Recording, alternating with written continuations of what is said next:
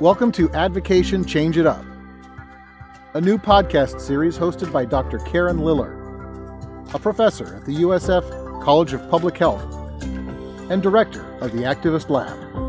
Hello, everyone. Thank you so much for joining us for the USF College of Public Health podcast series on racism, health, and life. Our podcast from the Activist Lab is called Advocation Change It Up.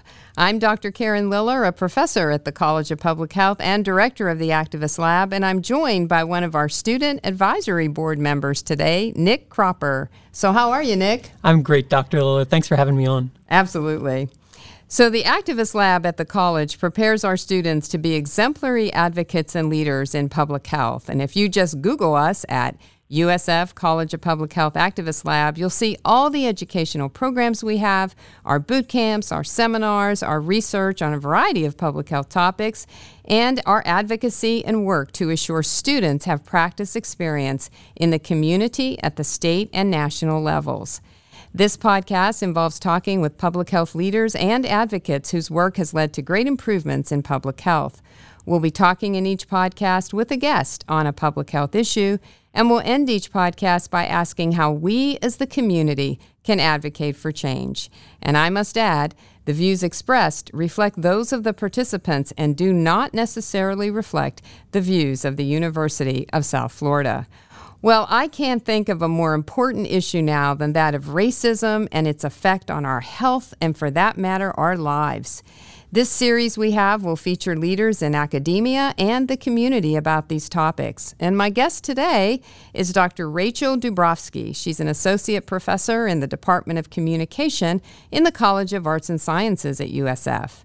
Her research is rooted in a critical cultural studies tradition with a focus on popular culture like reality TV television, social media, film, and more, and the role of surveillance with an emphasis on issues of race and gender.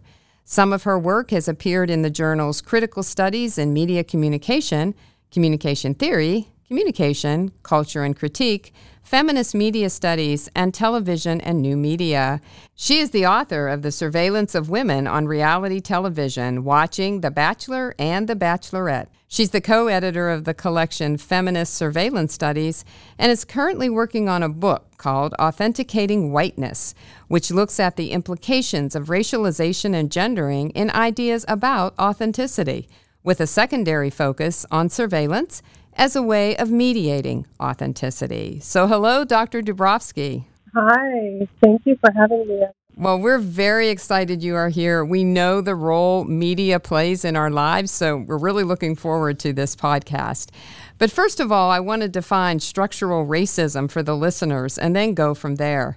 From the article from Gee and Ford for the Du Bois Review, structural racism is defined as the macro level systems, the social forces, institutions, ideologies, and processes that work with one another to generate and reinforce inequities among racial and ethnic groups.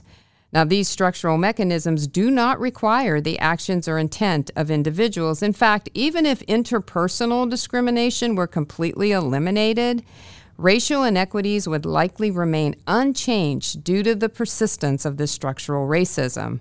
And some examples are segregation, different employment opportunities, legal issues, educational opportunities, healthcare options, immigration, and more, and depiction of race in the media.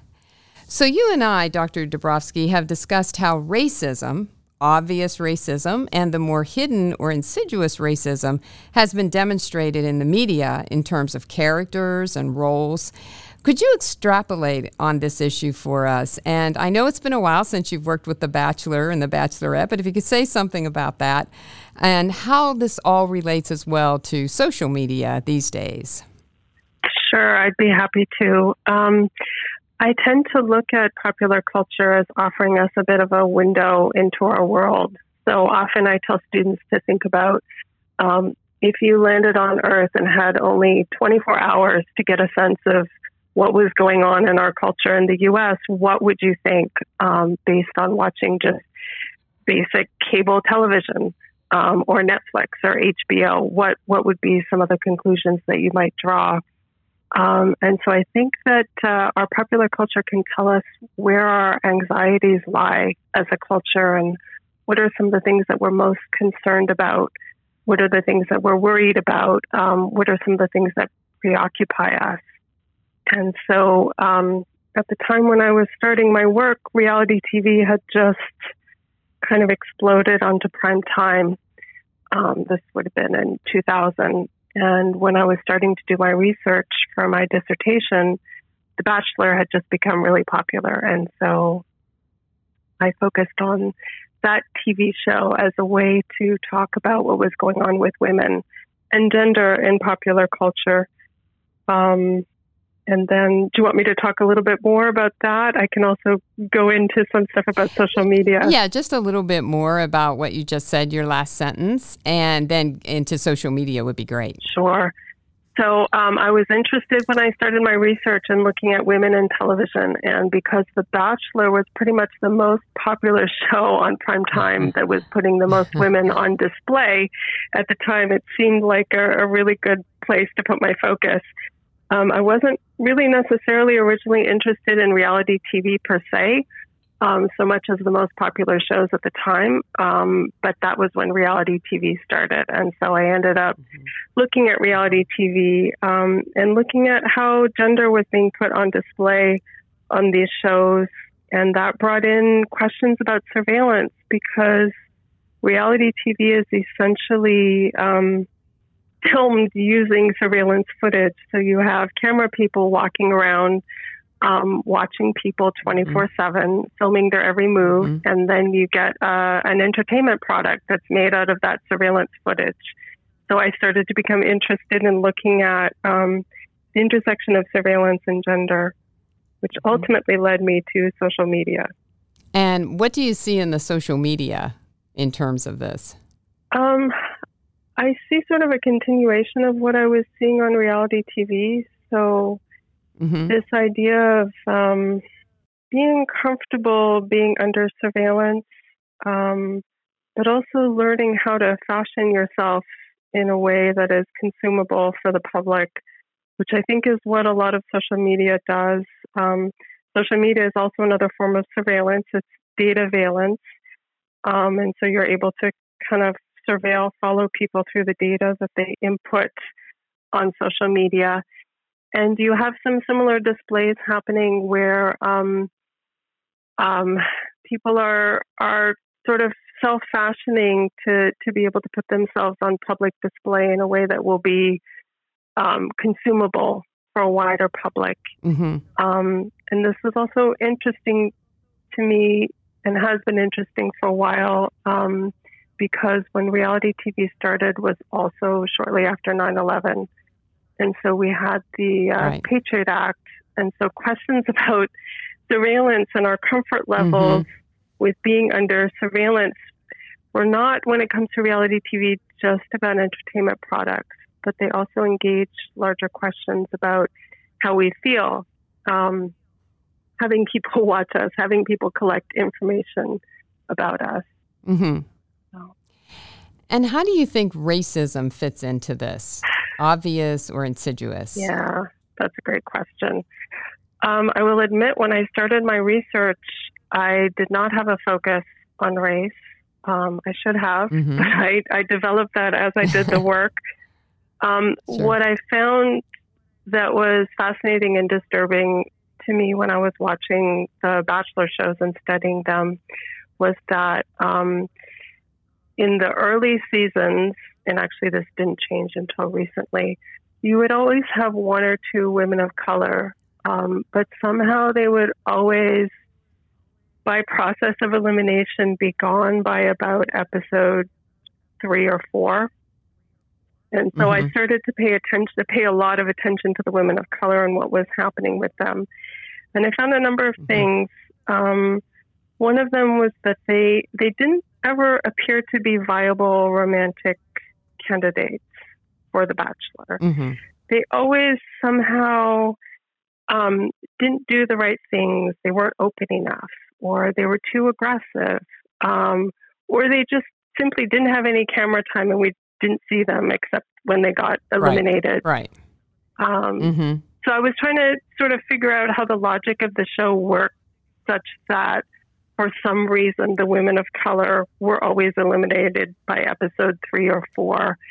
Um, mm-hmm. And so this was when I started to, to really think in detail about how television shows that are widely um, white centered situate people of color and um, started to develop some ideas about that, um, like the importance of having a backstory, the importance of, of giving characters screen time. Mm-hmm. Um, all of those things are, are part of how we construct um, people in popular culture when it comes to race, mm-hmm. how much space we give them um, how much we invite the audience to empathize with them. Because, of course, if you never show a person on screen and never allow them to tell their story, right. then the audience isn't invited to sympathize with them. Mm-hmm or to identify with them. Yeah. And so you get a form of racism happening there. Yeah. And I know that The Bachelor and The Bachelorette were heavily criticized for this um, over the years. Yep. And they just yep. recently, which, you know, as you were saying, you were looking at this around 2000 or so, and, and they just mm-hmm. recently have changed this, right? Where now they have women yep. of color as the uh, Bachelorette, I believe. And uh, yes. so, yeah. So it's it's it is quite yes. interesting. It took them quite a while to. Uh, it took a long while in some lawsuits as yeah. well. Uh huh. Okay. Um, and I know that their latest, I think that the latest Bachelorette um, is also going to be a black woman. Mm-hmm. Um, so that will be the second time that they've done that. Okay. I will admit that I have not watched the show recently. um, so I'm not up on the latest. Right. Um, but my sense is that they've sort of included diversity, but they haven't really Mm-mm. tackled some of the issues yeah. Um, that they would need to tackle. And, you know, one of the fascinating things about reality TV is that you get, it is one of the, the TV genres and actually the entertainment genres mainstream where we've gotten the most diversity. Mm-hmm. So there's actually been more diversity on reality TV than in most other genres. Hmm. But I would suggest that it's also a place where we have gotten the most narrow types yes. of representations of people of color. So just because we have more people of color doesn't mean we get more different types of representation. Right. What seems to happen is we're getting repeatedly the same stereotypes over and over, like the angry black woman, mm-hmm. which is all, you know, every reality TV show that has a black woman that's most often exactly. the character mm-hmm. that she's portrayed as. Mm-hmm. So, yeah. And they, for me, that's particularly dangerous if you're talking about a reality TV show because it's very hard to criticize a reality TV show for being racist since it uses real footage of real people. That's right. That's very true. Nick, do you have some questions? Absolutely. Um, Dr. Dubrofsky, you mentioned uh, you started to get a little bit into how white centered TV portrays people of color, particularly uh, women of color. Um, mm-hmm. Can you tell us more about how the how reality TV and uh, media in general portrays women of color in contrast with white women, and how does that difference impact how uh, women of color see themselves? Right. So I'm uh, that's a great question. I'm only gonna I'm only gonna address the first part only because my research doesn't really allow me to get, assess what the impact might be on real people because I I stay away from studying real people, so I remain within the realm of, of the TV shows. Yeah.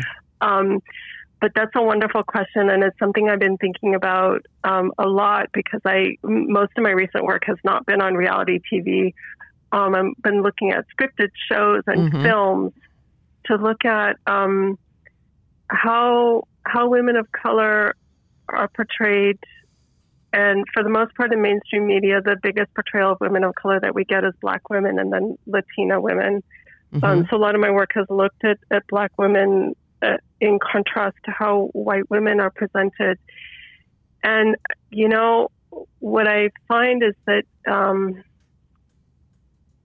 we will get women of color presented in white centered media, but the ways that they're portrayed are, are usually highly problematic, so one of the shows that I've been looking at recently, it's actually a, a bit of an older show. It's called Unreal.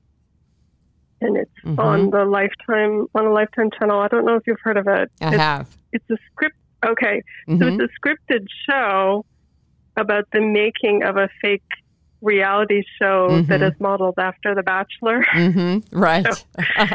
so it's got it's got a lot of nuance. One of the things that's fascinating about it is that it it um, it sort of sells itself as explicitly dealing with with racism and sexism, specifically in the television industry and specifically in the reality TV industry. mm-hmm. And so it tackles head on race issues. Mm-hmm. Um, so I was fascinated by this show. And so one of the things it does is it shows the racism, particularly against Black women and a little bit Latino women, um, on reality shows. But what I found when I did a close analysis of the series was that it it fetishized the women of color only to show the issue of racism. So they Oh. were present in the storyline to sort of raise the problem of racism in the television industry, Mhm. but they didn't actually get their own storyline. They didn't actually get Oh. to tell their story. They didn't have a real role then, you know. It's just No. yeah to show issues of racism. I see. So Yeah. so not providing a role kind of still perpetuates, right? This idea Yeah, of it- racism.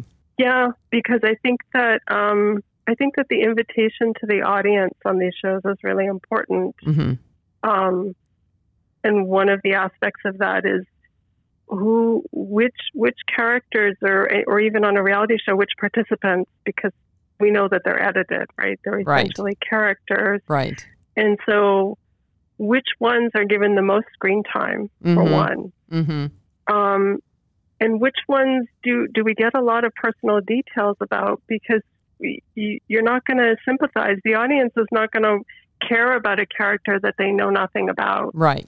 or whose backstory they don't know. hmm Um, and so these are these are different different sort of more subtle ways um, of giving us very flat characters of color that that ultimately end up being highly problematic.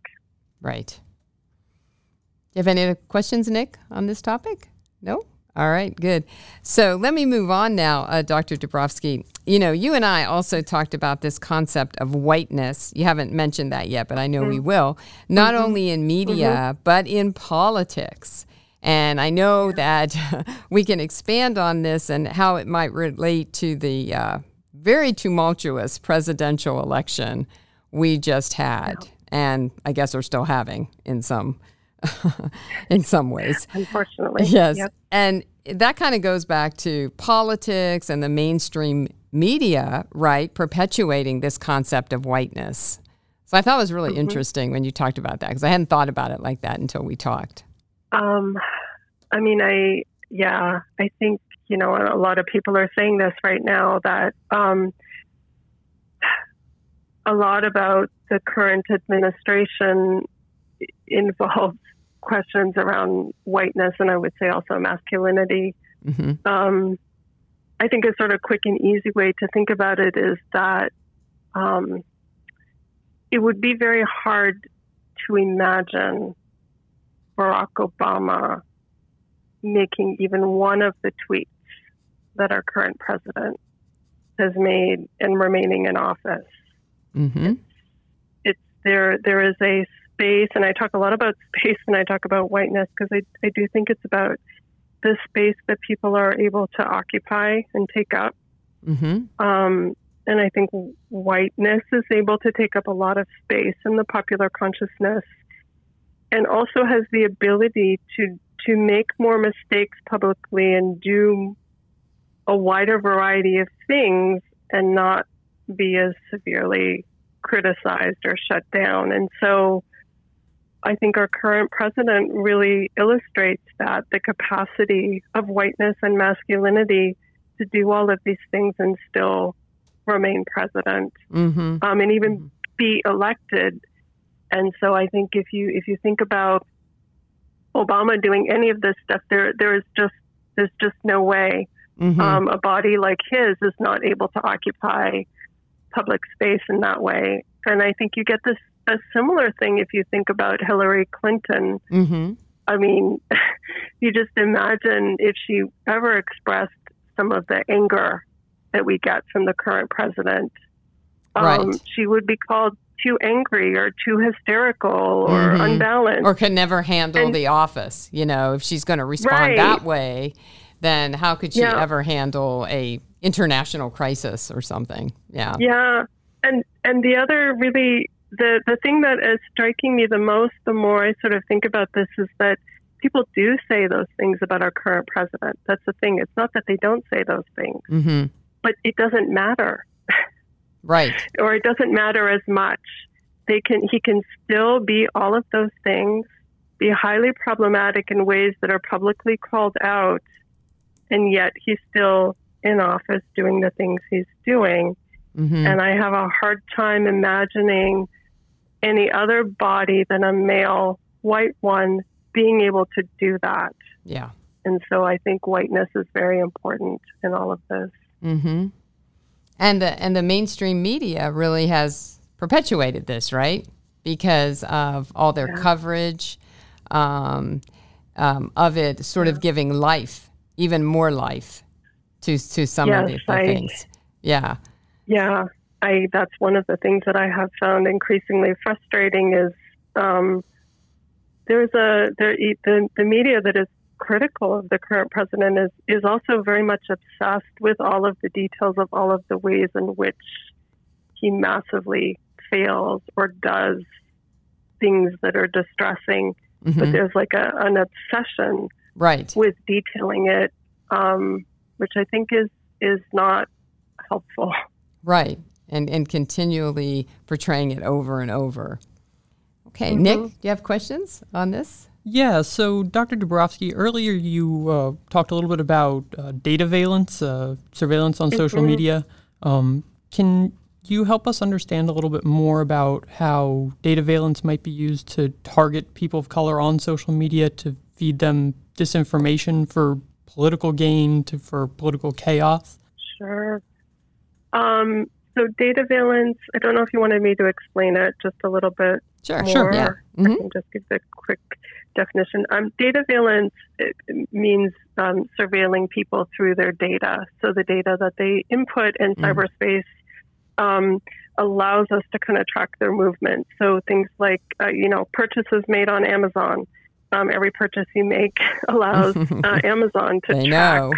what Yeah. you're buying and what you like, right? Right. Um, so that's a form of dataveillance. And so when you're on social media, um, and as you know, you know Facebook, every every bit of data that you you put in there, not only do other people get to see it that are in your your network, but also you get the ad, the targeted advertisement, which Right. is another form of dataveillance. mm-hmm. Um, and so the question that you're asking, Nick, is about how, how does dataveillance sort of implicate um, people of color, I think. And so uh, that's an interesting question. I think that I would um, I would flip that to say a little bit that um, online spaces have proven to be particularly unsafe for women and particularly for women of color. Mm. And so, um, you know, a couple years ago we had Gamergate, Mm-hmm. um, which I don't know if you've heard of, but where um, a bunch of, of women in the gamer community were targeted. Um, and and and we have gotten different iterations of that. Um, I think online spaces enable a kind of amplification of some of what we see in other spaces. And so, what we have seen are women, especially women of color, um, getting threatened online, um, sometimes by anonymous posters. Hmm. Um, we've gotten doxing, so sometimes their personal addresses will be posted. Mm. Um, a lot, a lot of rape threats. And Wow. so, what I would suggest is that the, the most vulnerable members of our community, typically in any spaces, this gets amplified that much more in social media spaces. Mm-hmm. Um, Mm-hmm. And so it affords uh, a place where these things happen and and can really put at risk um, women and particularly women of color. There have been instances where people have had their their addresses posted publicly, at, at, especially now when we're talking about you know the a lot of the big um, social movements that are happening. Right. The organizers of Black Mhm. Lives Matter. Um, we've had we've had a particularly Black women organizers who have been uh, targeted. Um, some have been harassed. Some have been murdered. I think we recently had one in Florida. Mm-hmm. An organizer. I I it heard about that. Yeah. Mm-hmm. Yeah. Wow. Um, So dangerous And some of that politically. stuff- Yeah. Yes, Yeah, very mhm. dangerous, and because a lot of the activism also happens on in online spaces, right? So, Mm-hmm. um, Any more questions, Nick? Um, I've got one more for you, and actually, Okay. Dr. Liller, I'd like to bring you in on this one. Okay. Um, this is a podcast, of course, about uh, Sure. health as well. Uh-huh. Um, Dr. Dubrofsky, if you could tell us um, a little bit more from your perspective about how uh, mass media and social media being able to broadcast videos of police brutality against African Americans uh, and white supremacy marches, um, how is that coverage racial, racialized both on social media and in the mass media? And Dr. Liller, how is that coverage impacting the mental health of people of color? Mm-hmm. Yeah. oh, what a good question. Yeah. Um, a great question. Can I ask- yeah, you can, go can first. I ask You- you, Nick? yeah. Nick, can I ask you a little bit, um, just to, to say or clarify for me which part you would like me to talk about? So, you want to know a little bit about the, the coverage of police brutality and sort of the kind of violence that we're seeing in video form. Yeah, and just Um, kind of help us understand uh, how that coverage is being racialized. Uh, there's obviously a lot of white spaces Right. in mass media um, where you're going to get a very different spin on a video of a police officer brutalizing an African American than you would maybe in a social media sphere that's dominated by people of color. Um, how is that changing people's perceptions? Um, that's a great question. Um, I can I can talk to the parts that, that I'm seeing, which are more on a, a personal level in terms of social media and how. They, so I haven't studied this this part, um, but with the murder with the murder of George Floyd, um, I did have some personal social media experiences that I found. Um, they made me think a lot. Um, and so one of the things that that we're seeing is that the visuality of these displays um, have implications in communities of color, particularly Black communities, um, have asked that these images and particularly the videos not be shared on social media because they're they're traumatizing and they're re-traumatizing. Mm-hmm. Um, Absolutely. and so I have seen, and uh, Dr. Liller, I think I'm verging a little bit into your no, that's question, fine. but no, no, that's fine. but I I've seen some of these conversations happen on on social media Mm-hmm. um, where people are trying to address the issue of police brutality and racism by displaying the videos to show the horror of it. Um, and then other people are sort of asking them, and these are white people asking them not to post these videos because they're traumatizing. Um, and so I think that there's, um, I don't know. I think that there, there, it, is disturbing to me that we need the visuality to under, that some people need the visuality to understand the full implications of what's happening. Mm-hmm. Mm-hmm. Um, it's also disturbing to me that particularly white people feel that it is appropriate to use those images to amplify the brutality of what is happening. Mm-hmm. Um, I think that we've known, we know through the numbers without even seeing the images that this has been going on for a long time. We should be worried already without needing to see the Right. images. The horrible images. At the same, yeah, Yeah. at the same time, I recognize that it is the it is the visual and very public nature of uh, George Floyd's horrific murder that also brought about a lot of important activism. Mm-hmm. So it's it's it's complicated, and I think one of the questions is also to ask why why this public execution at this time when we have many many others and we have the videos. Mm-hmm. What what was it about? And I don't have an answer, but what was it about this one?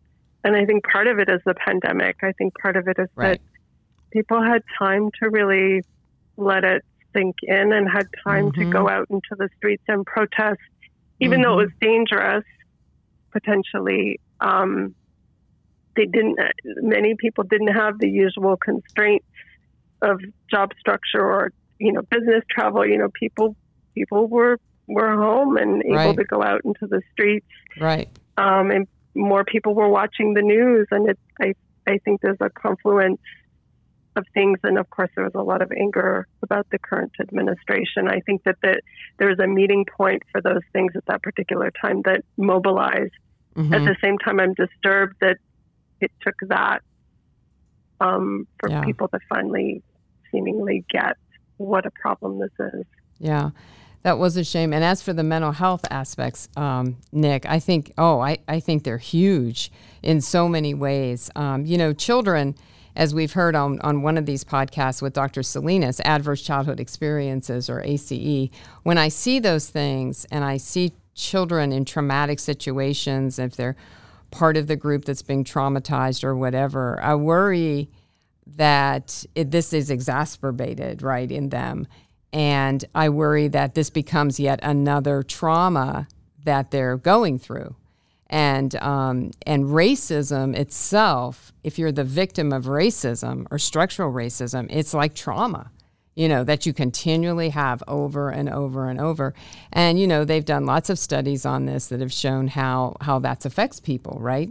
Whether it be their stress levels and then a failing immune system, you know, stress is very harmful. And so what happens is, you know, people don't do well after a period of time, especially people that have been exposed to to all of this racism throughout their whole lives. And I think seeing these portrayals of these murders, as Dr. Dubrofsky said, while it did awaken some people to say, oh my goodness, that is pretty bad. You know, like she said, this has been going on. It, it wasn't like this George Floyd was like case number one, right? It was horrific it was awful. But I think many cases happened happened before that. So I think that um, showing this over and over, I, I, you know, I sometimes look at the the TV, the media, and say, we, we saw it. Now, what is what is it becoming? Is it becoming just an attractive element in some way, so people watch the show. You know, it's sort of like you never want to look at a, a car wreck, but sometimes you go by and, and people tend to look. They just want to see it or or or whatever. Um, it's to me though, we have gotten the message, I think, and it's time now. I wish all the energy that media puts in to showing these things, you know, for ratings sometimes, I wish they would put in to talk about actions we can take to decrease the incidence of these types of events and definitely an effect on mental health. I think, in fact, COVID itself, Dr. Dubrofsky's right. These racial unrests were compounded by COVID because people were home. People are already, this is a great period of time of stress. People are uneasy people don't know what the next day is going to bring. You know, you turn on the news and it's like, oh, so many thousands more cases and there's more deaths and oh my goodness, when are we going to have a vaccine? This, you know, these are things that you didn't think about really before. But compound that then with the murder of George Floyd, it's a huge stress stressor for many many people and especially uh, people of color. And so, yeah, I, I, think it has a I think it has a definite effect. In fact, I do research on gun violence, and what we have seen is, um, in fact, I'm going to give a talk pretty soon on how this amount of stress has caused some people to go out and buy weapons. Right when we when we look at the numbers, and the reason why they're doing that, the reason why people are purchasing weapons is because they are uneasy. You know, they're afraid. I mean, my goodness, the world they feel has turned upside down. They want protection. And so, unfortunately, that leads to a whole other set of problems when more guns come into the home. And so, you've got all of that with, you know, there tends to be increasing suicides, homicides, that sort of thing. So, yeah, I think the mental health of this is something that we will be studying for a long time with COVID. Um, and we just had a lunch and learn that if folks want to listen to on the Activist Lab website um, that Nick uh, developed uh, with with another uh, student advisory board member um, on the topic of mental health and COVID nineteen. So um, yeah, definitely in effect. So that's a good question. Thank you. Thank you both for your very thorough answers. Thank you. So, Dr. Dubrofsky, what do you see in your research might be the future for how different races and genders are going to be portrayed in the media? And will you be studying in your research some of these future changes, which I hope are for the better? I hope so too. I I don't know what what the future holds.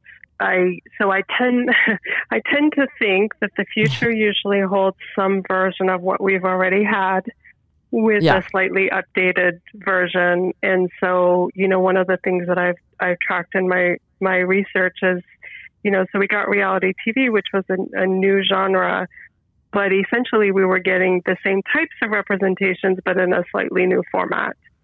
Um, and so, and I see that with social media as well. We're getting many of the same types of displays, but we're getting them in a different format.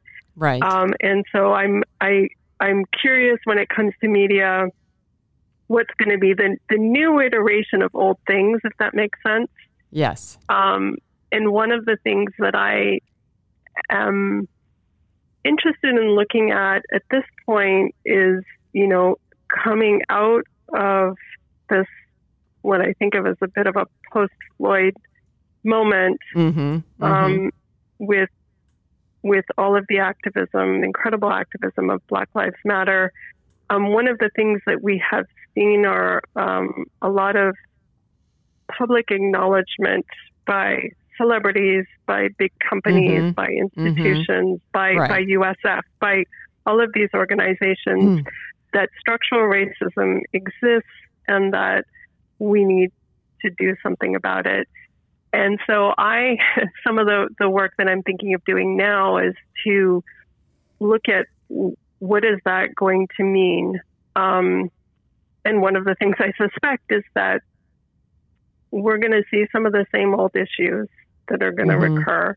Mm-hmm. Um, and I think that that's sort of built into the setup because as we talked about a little bit earlier, you know, what did white people think was happening prior to Floyd's murder? Right. These are not new things, mm-hmm. and yet there's a, a seemingly a, a, reckoning of sorts right now. Um, and so I'm I'm curious what that's going to bring, and I'm I I am a little bit apprehensive right. um, about what's going to happen. We've we've seen some of these attempts um, really fall flat and fail. There was a I've been looking at a there was a celebrity video that came out called "I Take Responsibility," mm-hmm. um, where all of these white celebrities talked about how they took responsibility for the racism that they supported um, implicitly or mm-hmm. explicitly and it was a terrible video. It was widely panned. Um, Black Twitter quickly took it up and just made the funniest spoofs about it. Yeah. And so I, I'm curious at how this is also good. There, there's some possibility for some good, but I think there's also a lot of possibility for some not so good. Right. And um, given my interest in looking at whiteness, this is one of the things I'm particularly interested in looking at. How mm-hmm. how are white people going to contend with this kind of necessary call for white people to be accountable, mm-hmm. which I don't know that white people are going to be very good at it or very effective. Right. So that's I'm I'm curious to see how that's going to unfold, yeah. and that's where some of my attention is going to go next. I think. Yeah, That'll be really fascinating to watch. I'll be watching that too. I'm very curious of how media will change, if they will change. Mm-hmm. You know, yep. so much is about dollars and money and what makes a profit. I mean, that all comes into it too. So, so we'll have to have to see about if that happens. But you know, um, as a community, though, Dr. Dubrofsky, you know, here we have students, and I'm going to ask Nick about students in a minute, but you know, what if for the activist lab or just for the advocacy that we do, what can we do so that even though the world may not change, but our community can change? What are some things we could do? I don't have a great answer to that question, and I've been thinking about it a lot because I knew it was coming. Yeah, um, okay. um, I think, you know, I think that this election um, has been has been both motivating and devastating. Right. For people who are wanting to be activist about some of the issues that we're trying to deal with and here we're mm-hmm. talking about racism and so i am i am both inspired and devastated by this election and i i think that one of the one of the really important things is to not think that um, because Biden won the election, that democracy has succeeded and won. I think that right. this is not the end point. This is right. this is the beginning, and so I am just hoping that people don't sit back and think right. the system is working. Yeah, the system yeah. is not working, and um, this election proved that it's not working. It also proved that it's surviving, but it needs a lot of work. And so I think, you know, I, I am incredibly inspired by the, the activism of Black Lives Matter and what has happened all around that. I mm-hmm. hope that that continues. Mm-hmm. Um, I am inspired by people questioning what needs to happen and what has happened, and I think people need to keep doing that questioning. Right. So I, I, I guess the, the thing that I would encourage the community to do is to keep doing that work. The thing right. that I fear yeah. is that the work stops when we kind of go back to some kind of sense of normal ish that we just yeah. kind of say, okay, we're, we're good. We're not. Um, right. And so I would urge people to not stop that work. Yeah, no, I think that's so true, uh, and and it is, you know, with the election of. Uh, of, of Biden and Vice President elect Harris. I think those are really good steps in the right direction. But I agree with you. I've already seen some people say, well, there it is. Now we're normal again. Now we're good. You know, everything will fall into place. All the differences we had for these last administration are gone. So now we're good.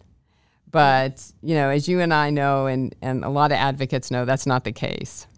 mm In fact, we may have to even be stronger, right? Because there'll be a lot of even more people against us now. That's what I think. right. Yeah. yeah. We, we have to be even stronger than we were.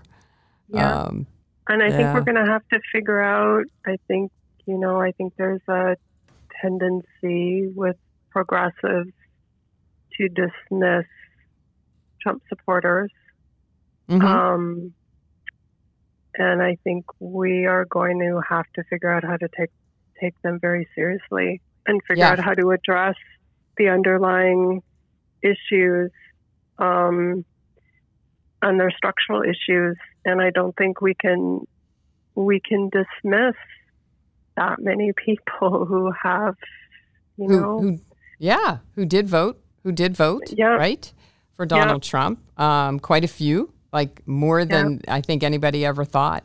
So so it yeah. is a it is a real thing, and I think we just have to to keep going. So Nick, yeah. let me ask you a question. Um, so you're a little bit younger than Dr. Dubrofsky and myself, a little, just a little bit. Um, so, but you have more the pulse of the students, I think, about these issues. And you know, students now, I'm so impressed with the younger generation, um, Dr. Dubrofsky, with not only, as you say, their involvement in things like Black Lives Matter, but also March for Our Lives.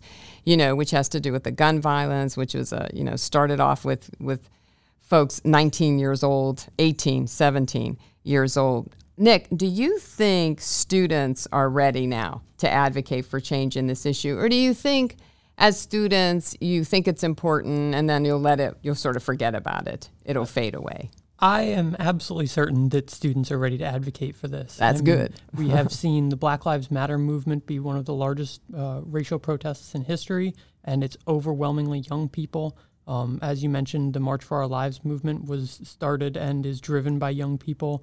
Um, we spend a lot of time on social media nowadays, and for better or worse, social media is a lot more democratized. Uh, we have a lot more ways to get our information. Right. Um, we've been finding diverse sources of information. We've been starting movements online that wouldn't a have been possible a generation yeah. ago. Um, we we're ready for this, and I think that this most recent election and the failures we've seen in the last couple years have really engaged young people as voters, and I think that that's going to make a big difference in the long run. Yeah, I do too. I've always saying that you know it's it's going to be this next generations that move this further. You know, and, and the work that I do in, in injury prevention and violence prevention, you know, I'm saying that sometimes you got to let a few generations go by, but it's that next generation that's really going going to to I think make things so much better. So, well, do you have any other questions, Nick, for Dr. Dubrofsky? Not today. Thank you, Dr. All Dubrofsky. right. Thank you so much. Hey, on behalf of the USF College of Public Health Activist Lab, our wonderful and informative guest, Dr. Rachel Dubrofsky, and our student co host, Nick Cropper, we thank you for joining us. And hey, keep listening. As always, we would love to hear your feedback. We want to know how we're doing. So let us know by emailing us at cophactivistlab at usf.edu. And I hope you all have enjoyed this podcast series on racism, health, and life. So until next time, this is Dr. Karen Liller. Remember, find your voice. Let's change it up for the better. Keep listening and join Advocation Change It Up. Tell your friends and family. We're on all places where you can find podcasts Apple, Spotify, and more.